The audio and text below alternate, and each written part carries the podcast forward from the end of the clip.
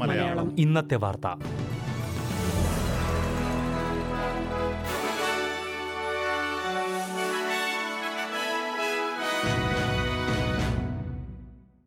നമസ്കാരം.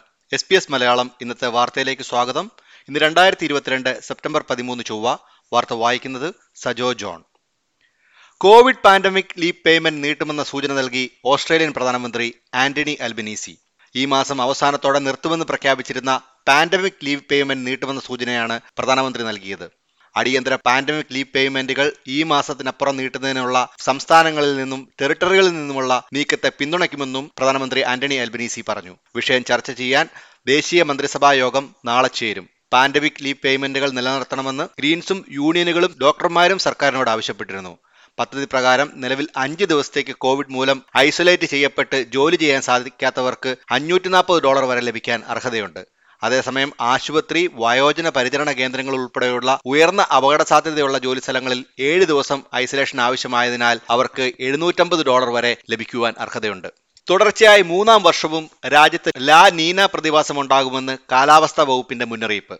കഴിഞ്ഞ രണ്ടു വർഷങ്ങളിലുണ്ടായ ലാ നീന പ്രതിഭാസം മൂലം രാജ്യത്തിന്റെ കിഴക്കൻ തീരങ്ങളിൽ കനത്ത മഴയും നാശനഷ്ടങ്ങളുമാണ് ഉണ്ടായത്. ഇത്തവണ വേനൽക്കാലത്തെ ലാനീന പ്രതിഭാസം മൂലം രാജ്യത്തെ വടക്ക് കിഴക്കൻ മേഖലകൾക്ക് കൂടുതൽ മഴ ലഭിക്കുമെന്ന് ബ്യൂറോ ഓഫ് മീറ്റിയറോളജി അറിയിച്ചു. തുടർച്ചയായി രണ്ട് തവണ ലാനീന പ്രതിഭാസം സംഭവിക്കുന്നത് സാധാരണയാണെങ്കിലും മൂന്നാമത്തെ ലാനീന വളരെ അപൂർവമായി മാത്രമേ സംഭവിക്കാറുള്ളൂ എന്ന് കാലാവസ്ഥാ വിദഗ്ധർ ചൂണ്ടിക്കാട്ടി. ക്യൂൻസ്ലാൻഡിലെ ഭവന പ്രതിസന്ധിക്ക് പരിഹാരം കാണുവാൻ സാമൂഹിക സന്നദ്ധ സംഘടനകളെയും തൊഴിലുടമകളെയും നിർമ്മാണ കമ്പനികളെയും പങ്കെടുപ്പിച്ചിട്ടുള്ള ഉച്ചകോടി അടുത്ത മാസം നടത്തുമെന്ന് പ്രീമിയർ അനസ്താഷ്യ പലാഷെ പറഞ്ഞു. ഒരു ഉച്ചകോടിയുടെ ആവശ്യകതയെക്കുറിച്ച് സാമൂഹിക സന്നദ്ധ സംഘടനകളും തൊഴിലുടമകളും നിർമ്മാണ കമ്പനികളും കഴിഞ്ഞ വർഷം നിർദ്ദേശം മുന്നോട്ട് വച്ചിരുന്നു. സമ്മേളനം ആസൂത്രണം ചെയ്യുന്നതിനുള്ള ചർച്ചകൾ ഈ വെള്ളിയാഴ്ച നടക്കുമെന്ന് ക്യൂൻസ്ലൻഡ് സർക്കാർ അറിയിച്ചു.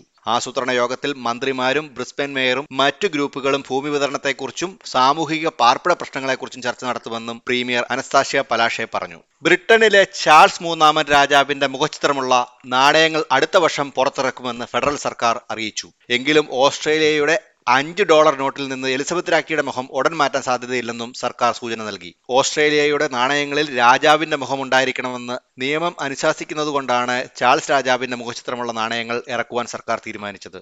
എങ്കിലും അഞ്ച് ഡോളർ നോട്ടിൽ ആരുടെയൊക്കെ മുഖചിത്രങ്ങൾ ഉണ്ടാകണം എന്ന കാര്യത്തിൽ ഫെഡറൽ സർക്കാർ ഇതുവരെ തീരുമാനമെടുത്തിട്ടില്ലെന്ന് അസിസ്റ്റന്റ് ട്രഷറി മന്ത്രി ആൻഡ്രു ലീ പറഞ്ഞു.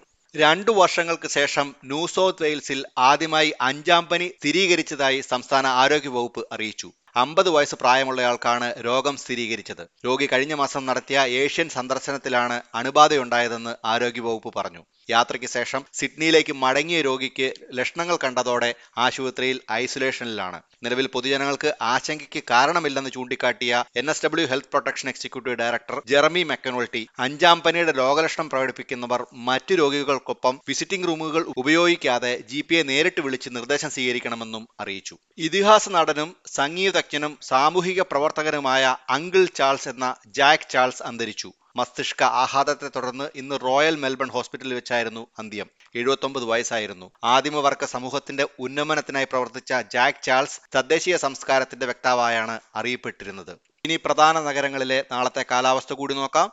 സിഡ്നി ഒറ്റപ്പെട്ട മഴയ്ക്ക് സാധ്യത. പ്രതീക്ഷിക്കുന്ന കൂടിയ താപനില പതിനെട്ട് ഡിഗ്രി സെൽഷ്യസ്. മെൽബണിൽ ഒറ്റപ്പെട്ട മഴ.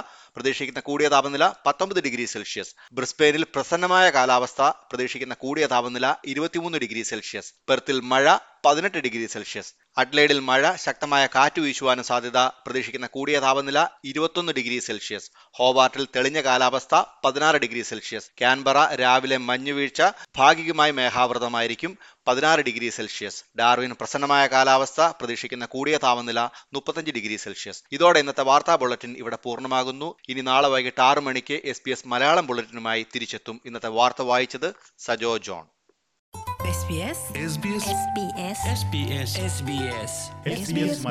ഇന്നത്തെ വാർത്ത.